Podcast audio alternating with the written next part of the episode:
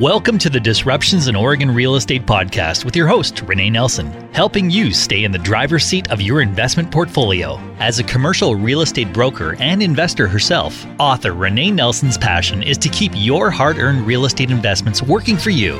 Her goal is to help Oregon real estate investors analyze and measure the value of their current real estate portfolio while exploring available opportunities. And now, your host, Renee Nelson. Hi, Barry. How are you? Good. How are you doing? I'm doing fantastic. Happy 2020. Thank you. All right, I have a question for you. It's a brand new year. Should landlords raise the rents? Well, that all starts with when did you last raise your rents? Because now Ah. with rent control, you can only raise your rents once every 12 months. Just once. Just once. I didn't know about this restriction. Yes. So you have to look when was the last time because it's really critical that you do not raise it more than once in 12 months or you will have issues. What happens? Oh, your tenant can sue you. It's really serious. And in 2020, what's the cap that they can raise rents? It's 9.9%. You know, last year in 2019, it was 10.3%. And because CPI, Consumer Price Index, dropped a little bit, the new cap is 9.9. So what you do is you literally, it's old school math. You take your rent times 0.099, and that tells you how much you can increase your rents. What kind of feedback have been getting from landlords uh, about this?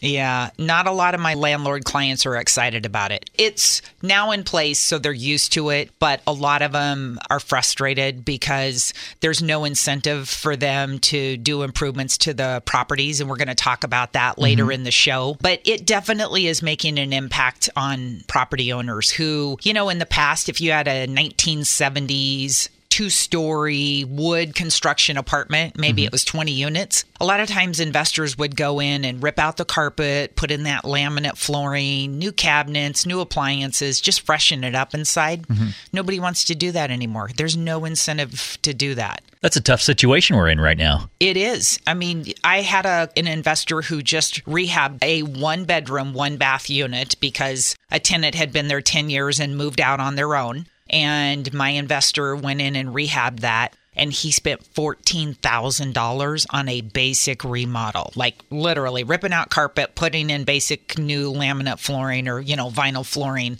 and painting the cabinets and just freshening it up. And it cost him $14,000 and he was only able to raise the rents minuscule, you know, 9.9%. Now, in that situation, the tenant gave notice. So she moved out on her own. She got a job relocation opportunity. So she moved out on her own. So the landlord could have raised rents to market at that point, but he decided not to go crazy and raise it two or three hundred dollars. Okay, that's actually actually something that uh, I was actually wondering about. Uh, if somebody does move out, does the landlord have the uh, capacity then to raise it more than the 9.9%, like you said, uh, to bring it up to market? Yes, so long as the tenant gives their own notice and moves on their own. If you give them a no cause notice or you evict them, then you cannot raise the rent. Okay.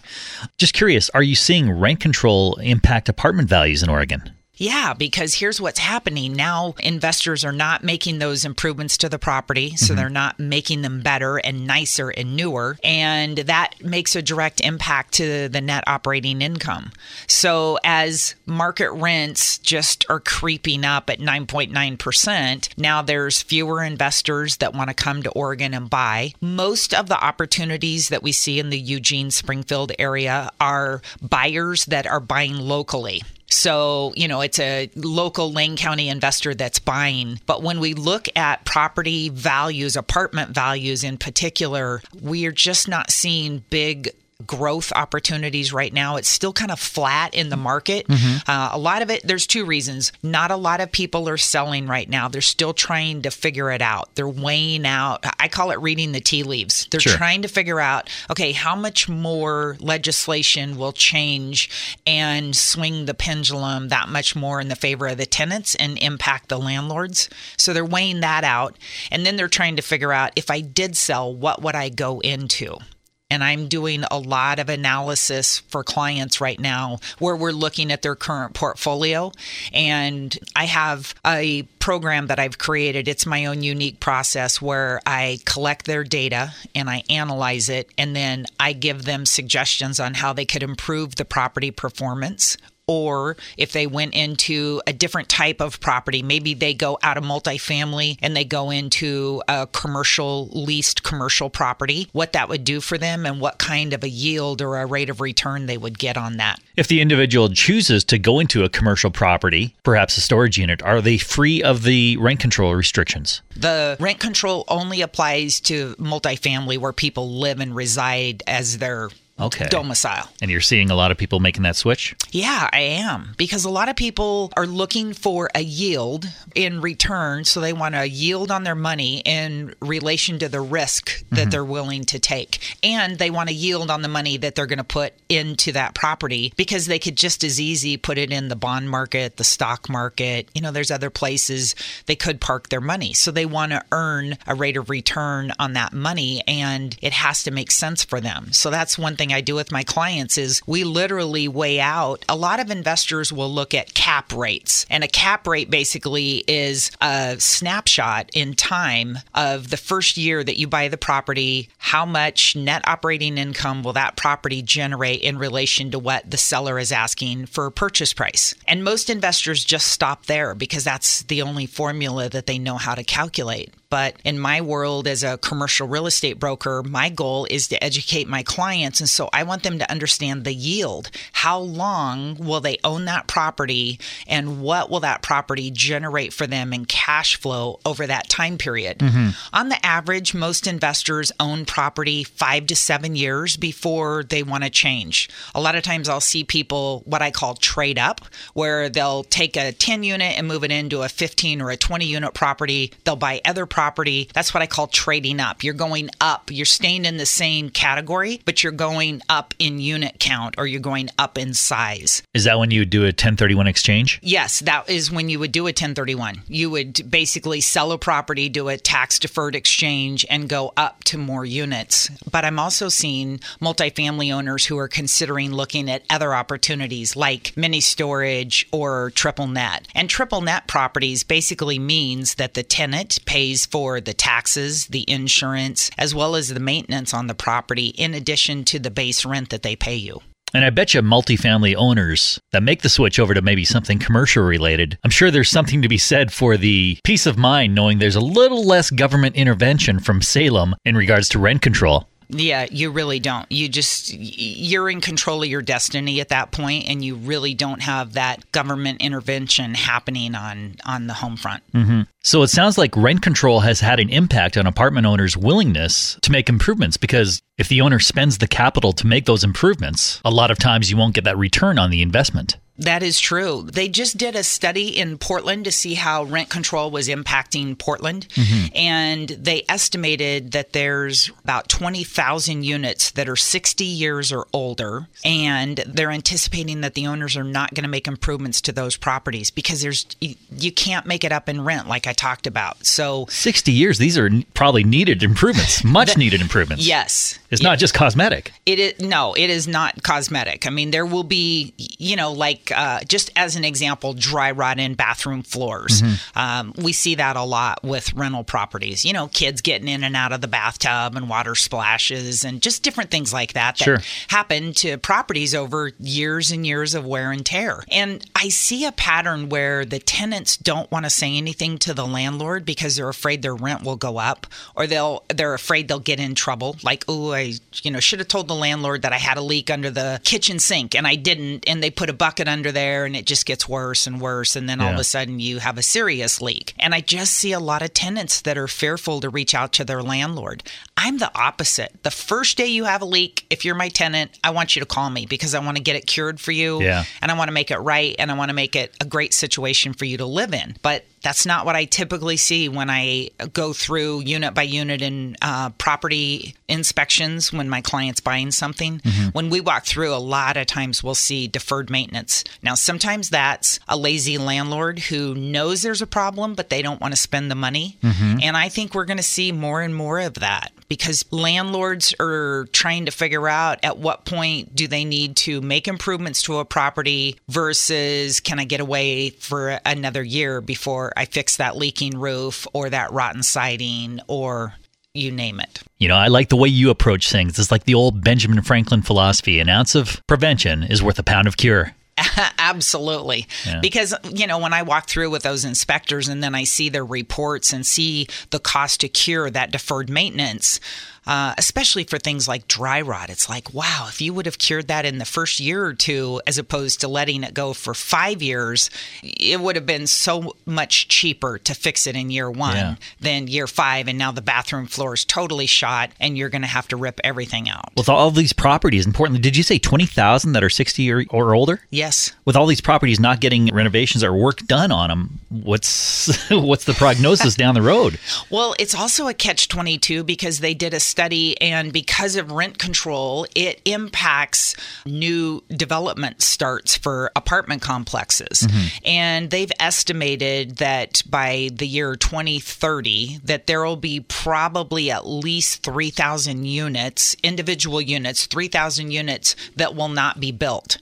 So we're going to see it on both ends of the perspective. We're going to see the new construction, fewer developers will want to come into the state of Oregon. Definitely in Portland, we're seeing uh, new construction starts for apartments drop. They're starting to go down. So there's going to be fewer new apartments that will be built. Mm-hmm. And then the remodel of the older stuff, we're going to see that, I think, start to diminish and investors start cutting corners and not making as many improvements as they used to because there's not as many dollars because of rent control. That's not good. No, it's really not. Really, honestly, it backfired what the legislation was trying to do because it's ultimately going to impact the tenants. And unfortunately, there's going to be fewer houses, new opportunities to move into.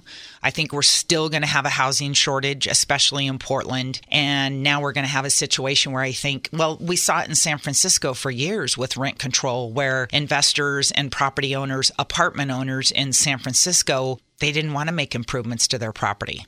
And they kind of had some, I wouldn't call them slums, but, you know, some less than desirable places to live. Is Salem getting any word of this? Is uh, is anybody in Salem going, "Oh, wait, this is not a consequence we we even thought about," uh, or are they oblivious to it? What I've been told is the year 2020 is a short legislation year, so we do not anticipate that we're going to see any changes. But in 2021, we anticipate that they will probably reduce the rent cap even more. So right now we have a 7% rent cap. California just passed rent control at 5%.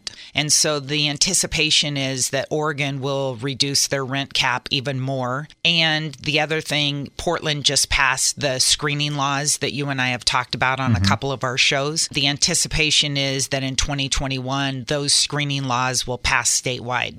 And that's going to make an impact because now you have to take a 500 credit score, and there's a bunch of new rules that are being rolled out in Portland. And if that passes statewide, I think a lot of investors are going to be really unhappy. And part of my, uh, I'm not a gloom and doom person. I'm always, my glass is way more than three quarters full. It's almost, you know, overflowing. But at the same time, you are a you know, realist, though. yeah, and I am a realist, and I my goal is to educate people and help them be aware of what's coming down the pike. Because if all that happens in 2021, there's going to be a lot of investors that are going to want to get out of multifamily, and the problem is it's going to plummet the market because there's going to be so much inventory on the market. Mm-hmm. We saw that in Portland. Portland was a really tight market for apartment complexes for sale in 2014 and 15, 16. There just wasn't much for sale. Mm-hmm. When rent control passed in 2017 and you had the relocation fees and everything,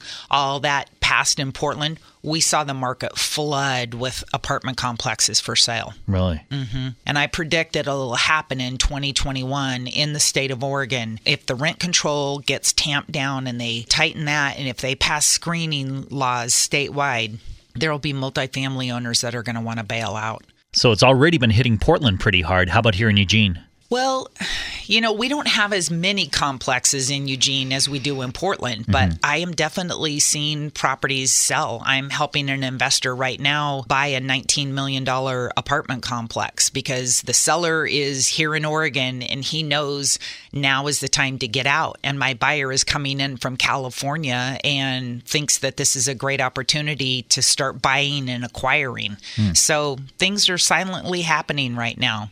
So, I think the takeaways for today would be I have um, two things that I offer to people. I will do a free market rent study. It's a quick, condensed version of looking at where your rents are in comparison to three other properties. Sure. I like to help people understand how does your property compare to other properties. So if you have five units or more, that's a service that I can offer to apartment owners. I don't do it for duplexes and the smaller stuff like that. You can call your favorite residential broker and ask them. You can get on Craigslist. But for apartment owners, I give them this condensed market rent study. And then the other thing that I do is a detailed analysis for investors that are trying to decide if it's the right time to sell. I have this unique process called the pro analysis where I look at their property performance. We do a review of what they want to accomplish and then we look at what are they really looking for opportunities. Um, do they want to go into a different product type? Do they want to buy more units? Do they want to go into a different state or do they just want to stay put and stay where they're at? So, using my pro analysis, I can help them look at all the different factors. Where are they at right now? Where do they want to go? And what risk are they willing to take to get that yield that they're looking for? And I see that people can schedule a free 15 minute strategy call, correct? Yeah, you can go to my website, which is eugene commercial.com, and click on the button at the top, schedule a free 15 minute consultation free of charge. We jump on the phone and we just talk out strategies and how I can help people.